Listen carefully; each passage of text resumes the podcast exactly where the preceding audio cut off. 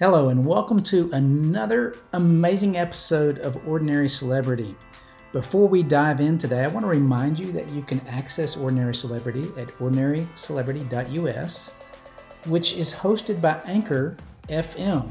One of the cool features of Anchor is it allows you to leave voice messages or comments there on the website that I can incorporate into future episodes. So I want to encourage you to stop by, leave a voice message or some thoughts or ideas for potential future interviews and future episodes. With all that being said, today I get to interview and talk with Jamie Sanchez. She is on the faculty of Biola University. She has a PhD from Virginia Tech, and as a faculty member there, she's the program director of the PhD in Intercultural Studies in the graduate department. She is also teaching a class about refugees in our world today, which is profound because part of our conversation is centered around the refugee crisis in our world. And June 20th, today, when the episode dropped, is World Refugee Day, declared so by the United Nations. So it's appropriate for us to highlight that today. You're going to get to hear everything from the importance of discipleship and the personal strategy that Jamie uses to talking about refugees to also talking about her love for adventure. She's probably one of the most intentional people I know about investing in relationships, but also taking time to explore this amazing world. You get to hear about a bucket list place that Jamie wants to visit. So, with all that being said, let's launch into today's episode. Jamie Sanchez, welcome to Ordinary Celebrity. I'm so excited that you're able to join me on this afternoon. And I think for you, it's probably still morning out there on the West Coast. Yeah, late morning, 11 a.m. All right. Well, I am so thrilled this is working out. Jamie, uh, as I introduce you to my vast podcast audience, yeah. Uh, Jamie and I are friends that go way back. Uh, Jamie moved here to Blacksburg, Virginia, and Jamie, you got your PhD here at Virginia Tech while you were here. Uh, great friend to me and Carolyn, uh, highly involved in our local church family. Uh, some of the things that make you unique that we'll be talking about on this episode is just your relational intentionality and also your vision for discipleship and how that impacts everything that you do. So, welcome to Ordinary Celebrity. Uh, tell me a little bit about what you're doing these days. Kind of give us your CV uh, orally and just tell us a little bit about your experience and your position there in California. Sure. Uh, well, I'm glad this finally worked out. I know we've kind of touched base about getting to this point for a bit, and scheduling has finally allowed that to happen. So, thank you. Glad to be part of this um, widely listened to podcast. Um, yes, I live in Southern California in Orange County so outside of LA County. I'm faculty at Biola University. I have been here, believe it or not, for six years. So as soon as I finished my PhD, I got this job, moved out here for the job. Um, and I teach in the School of Intercultural Studies in the graduate department. I'm also the chair of the graduate department, with, which comes with some administrative responsibilities. I teach classes like uh, research methods, how to you know do the work that they need to do to get their dissertation done, and then topics classes. One of the classes I'm teaching this summer is on refugee studies. So that's a brief summary of the things that I do here at Biola. It's hard to believe it's been six years. Uh, it's very hard to believe it's been six years. I feel like it was just yesterday that you were here. Yep. Um, so let's let's begin with talking about discipleship, if we could. Sure. Yeah. So um, when I know you were highly influenced by a former BSU or BS, BCM director. Yep. Uh, but tell me when discipleship became part of your spiritual DNA as far as both receiving and then making a commitment to being a disciple maker. Yeah, and and you're right. It was then in college. I mean, I was kind of raised in the church, although not raised in a Christian home. So my my parents um, would drop me off at church, and I, I would be involved there. And there were certainly some of those discussions, but I was too young to really understand kind of the purpose or um, values that were embedded in some of the things that were going on. But as I continued to grow in my faith and I got to college, it was very intentional. I was involved in a campus ministry. Um, I think it's now called Christian Challenge. it's part of the Southern Baptist Convention's uh, work in, on campuses at New Mexico State University. And one of the values of that ministry is discipleship, one on one discipleship.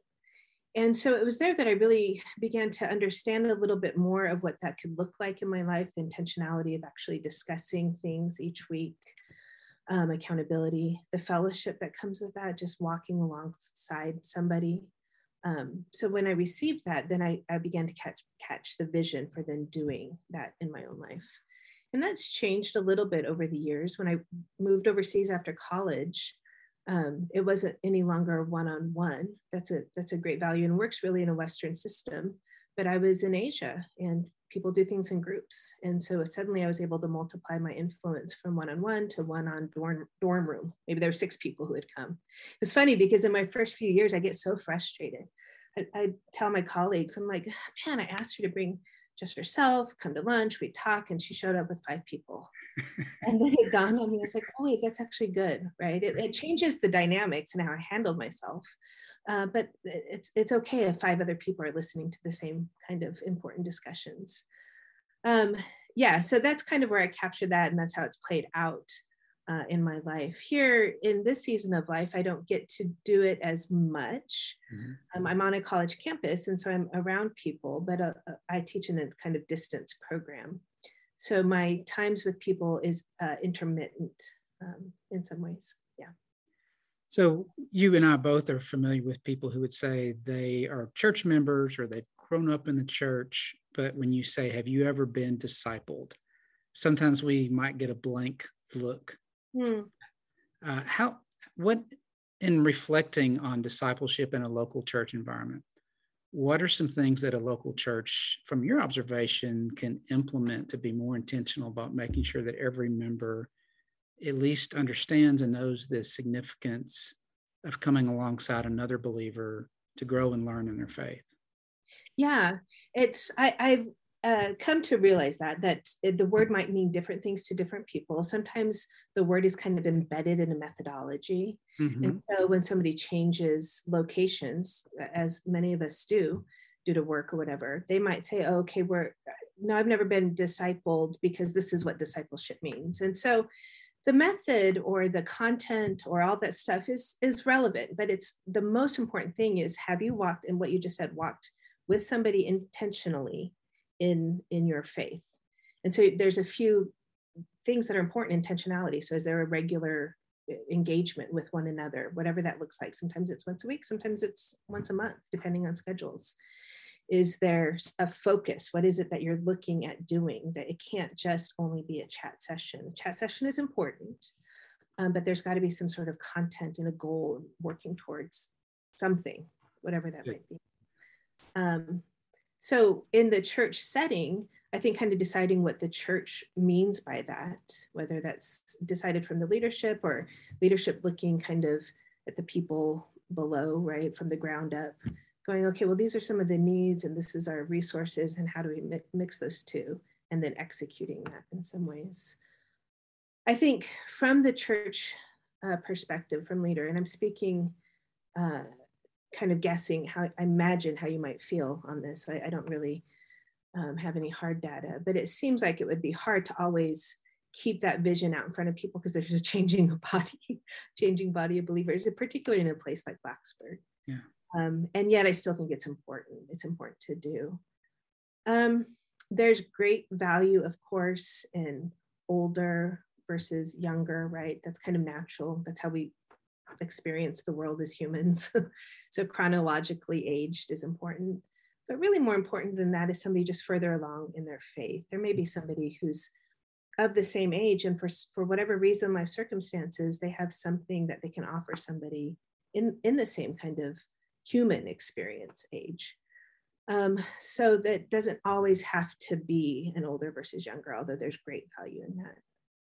I find that working with women is really valuable, although I've had conversations, of course, with younger men. I mean, I'm a professor who might want advice on this or that, but as far as ongoing relationship, I work with with women, and that just gives kind of a safe space and talking about things that are important. I, I would guess that's probably the same for for men as well. Um, yeah, those are the things that come to mind. How do you guard against so i think we've both had experiences that you begin meeting with someone with discipleship and you want to keep content as uh, key. Mm-hmm. and there's there's some things that you want to teach there's some things that you want to model things that you want to train things that you want to expect. But the longer you meet with someone the more you build this friendship. Yep.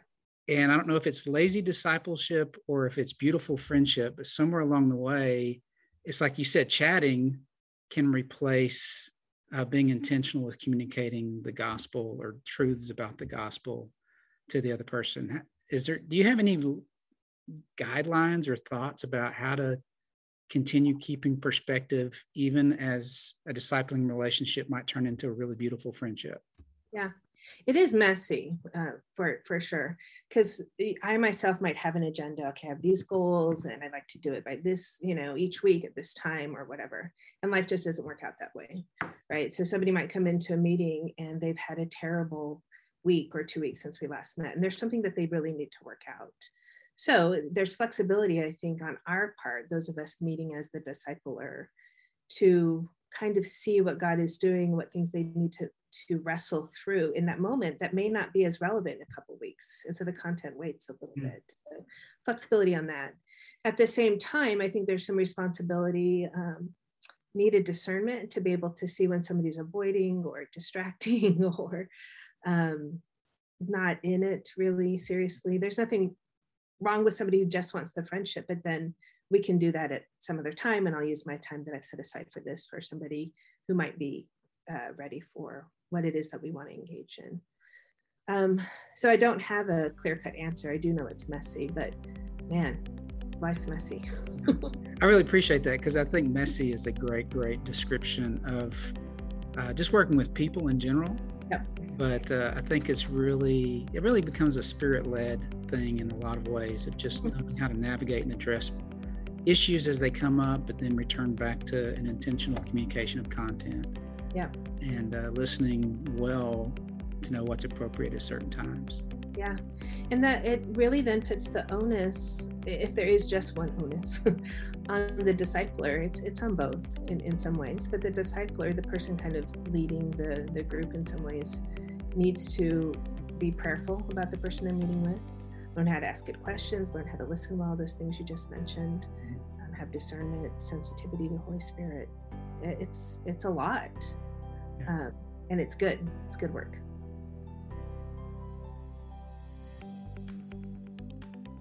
Well, uh, track with me here for a moment. So let me kind of tee us up. Uh, you and I both have worked with college students. Yep. Uh, we've both been around college campuses for years, and I think you, we would both say we really enjoy this life stage. Yeah. And maybe one of the more uh, challenging things for the church sometimes is to quit calling them college students. And recognize that they're people. Yeah. They're, they're, young adults, that they are rich with opportunity and they're thirsty, they're hungry. It's a, it's a very strategic um, demographic to teach, to build relationships with. So, where I'm going with that is we have another group of people on the planet these days that we would call refugees. Yeah. And when we label them as refugees, we tend to think of them as as takers, mm. or as needy, or whatever. And we, as a church or as a society, we tend to neglect realizing they're people mm. full of opportunity to minister to, that they have things to contribute to our world, to our cultures, to our lives. And you are in a program that's teaching about refugee studies. And with the, this war in the Ukraine and other things that are going on, I mean, we're seeing massive influxes of refugees like we have not seen in the last 20 years or so. Uh, so, can you speak a little bit to your observations or maybe your passion or your interest in our refugee crisis or the reality that's happening across the planet? You know, it's funny, the listeners should know that we didn't really talk about this specifically, and yet you literally are in my head. This is one of my soapbox discussion points, if, if we want to call it that.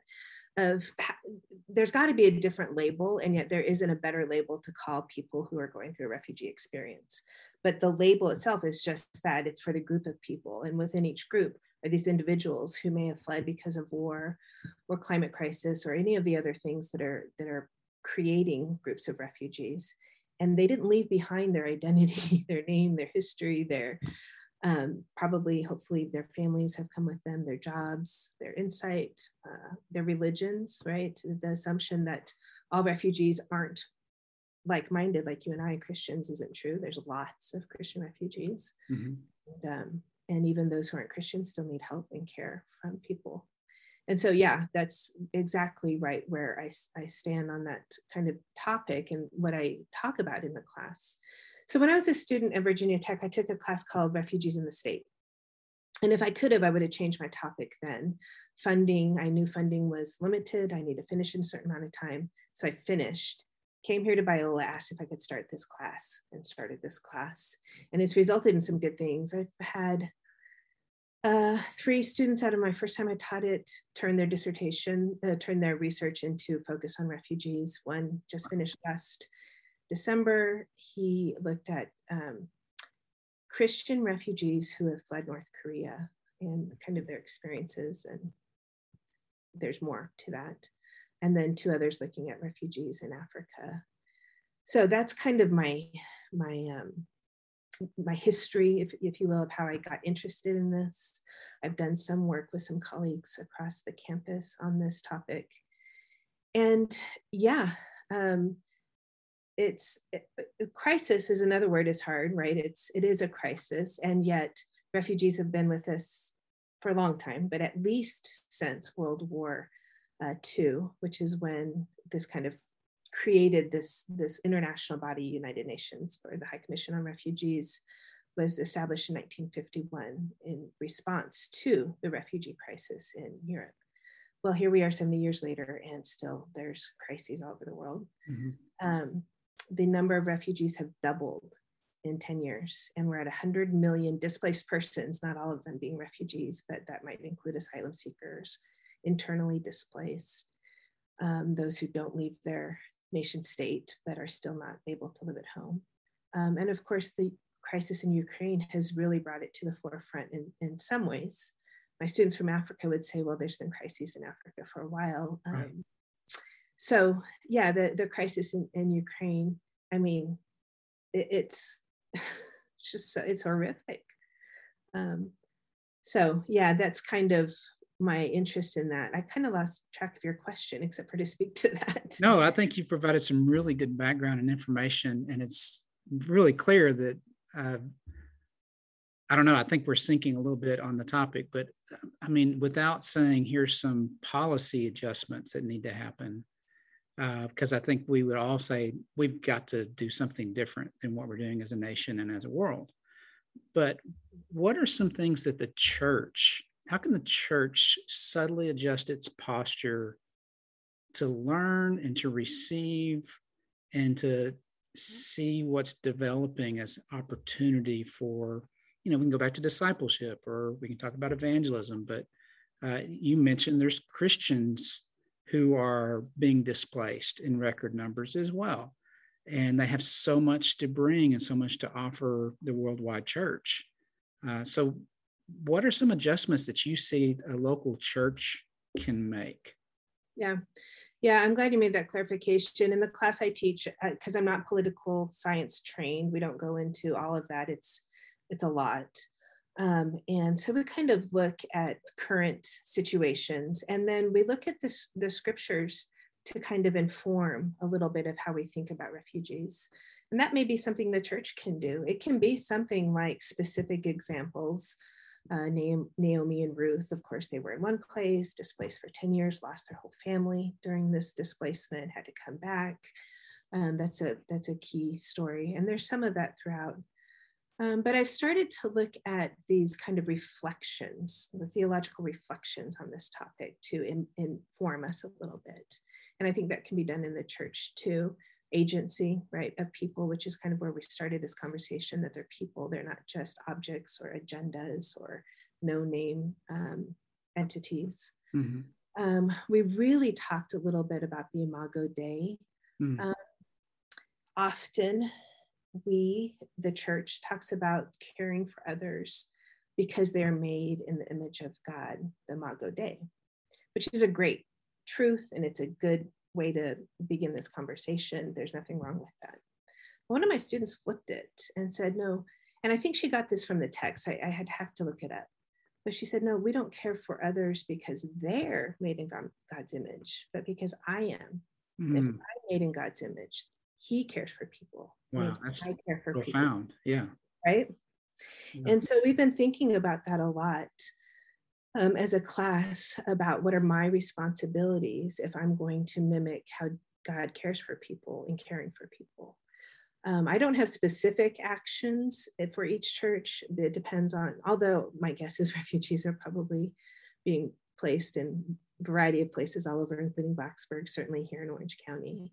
Um, but it can be everything from getting to know refugee settlement agencies and volunteering to offering spaces in the homes um, for refugees to stay or job training. One of my um, one of my grad school um, classmates. He, he was a few years behind me at Gateway Seminary. He graduated a while ago, right, as we did, and has started a coffee shop, 1951 Coffee, which you can find online. It's in Berkeley. And he and his his colleagues, it's not just him who started it, but they train refugees in job skills. And so getting the job skills and they can go into the coffee industry and have a career. Um, not to say that none of these refugees had job skills before they did, but due to a variety of things, they may not be able to get in the same position, right? If you're in a, a lawyer or medical professional, there's other certifications that might be challenges. So those are just some of the things, kind of thinking that the way we think about refugees and embedding that into some discussion in the church, and then practical steps, whatever the context there might ask for. I think that's really helpful, especially from the like you got the biblical foundation of examples of what we would call refugees. Then you have the theological foundation of we're supposed to be citizens of the kingdom of heaven. Mm. So in some ways, we are refugees here. We're supposed mm. to just be passing through, and this world is not our home. Um, but then, from a practical level, are you aware of any like uh, resources to read, to watch? that's accessible to there's a new book that just came out um, in the last few months I, it in fact i just put it into my class it's called refuge reimagined or refugee reimagined um, and it's an ivp press book okay. let me look it up real quick um, it's by glanville two glanvilles luke and mark glanville okay the full title is Refuge Reimagine Biblical Kinship in Global Politics. It doesn't really talk about global politics, although there is some mention of that, but it's really thinking through how to think about refugees from a Christian perspective and thinking that the frame of it is kinship, that there's kinship with people. Um, which is kind of what we talked about a little bit in starting this right uh, conversation that they're part of the community how do we reach out to them how do we involve them in work I'm going to make sure to link that book in the podcast notes so that people yeah. can grab that and check that out.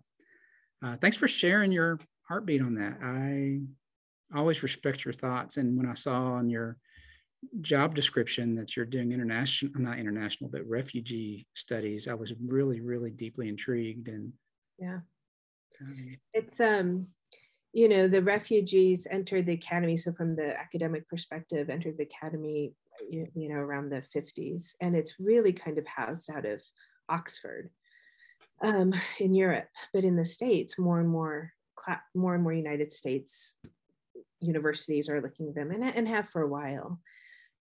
And yet, um, I don't see it as broadly investigated, so to speak, mm-hmm. from a Christian perspective. And so, hoping as an academic scholar with a Christian perspective, who's a Christian, right, to bring some scholarship in on that so that we're aware and, and that it can, you know, we don't want to be in a, uh, what's the term that they use, just kind of the tower, the academic tower where nothing's accessible. So what we do matters. How can we produce stuff that is important in the academy, but also make it accessible for practitioners, whether we're the practitioners ourselves or we share it with others to be able to make a difference.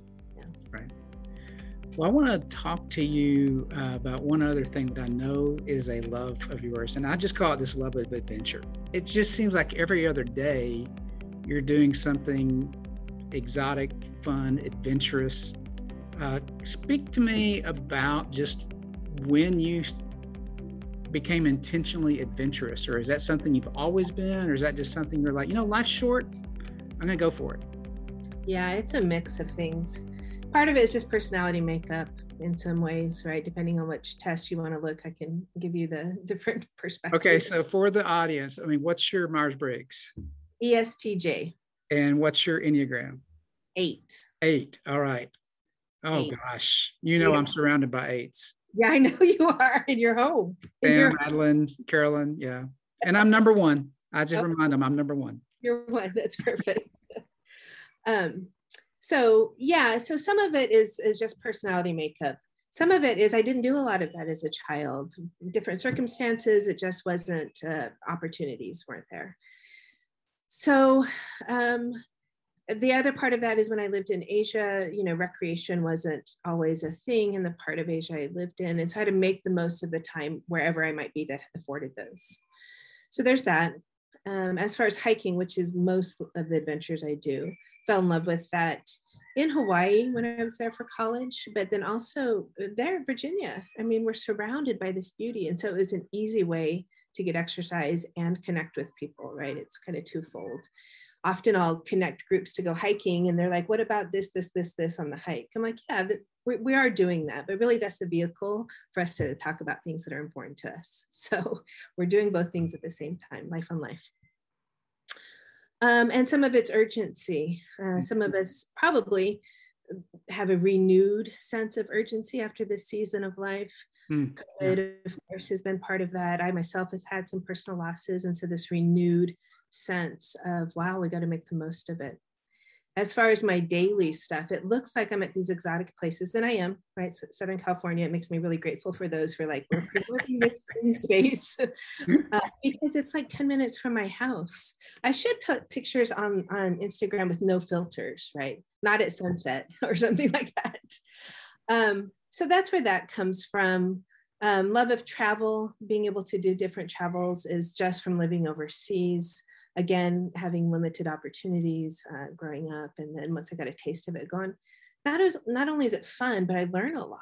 Um, not just facts, right? I, the facts are important, but I learn compassion and engagement and humility when I get lost and have to ask for help. Those are things that that we try to fight against, and yet in some ways, if we're engaged in those things that that are actually end up making us stronger in our weakness in some ways, there it's good. What's one of your favorite places that you've been that Morocco. you go back to in a heartbeat? Morocco. Really? Yeah. Morocco was surprising. I went with a friend to visit one of my disciples, actually, who was there serving for a couple of years with an organization. Um, and I don't remember when this was, it was years ago. And it was surprising. I didn't know what to expect. It's a Muslim country. Um, but in Morocco, the women are wearing like full burqas and tie dye. So I was like, oh, okay, these women are like, fine, I'll play your game, but I'm going to show my personality too. So I appreciated kind of their umph, yeah. uh, trying to think through what it is that they had to experience in their lifetime um, as a woman in that country. It was also beautiful. And it was kind of folkloric. Like we were at this one city square and there was like a snake charmer and then a man selling real teeth. And it was just all the things that feel not real and it was we were just walking through it yeah so yeah that's one of the places do you have a bucket list place right now croatia um i also want to drive the coast of um portugal i want to ride a camel in egypt you know, it's terrible because I'm such a strong J on the Myers Briggs. In fact, I just sent a message to somebody else in Virginia. It's my Virginia day. Somebody had sent me a Marco Polo and I replied. And I was like, nobody send me any more lists because when I see a list and I have to complete it, it's kind of exhausting. so yeah, my it's your eightness. I gotta check it off. Yeah. So grateful for the opportunities to travel. It's been hard the last couple of years for a variety of reasons, but you know, we weren't able to do those things. Yeah.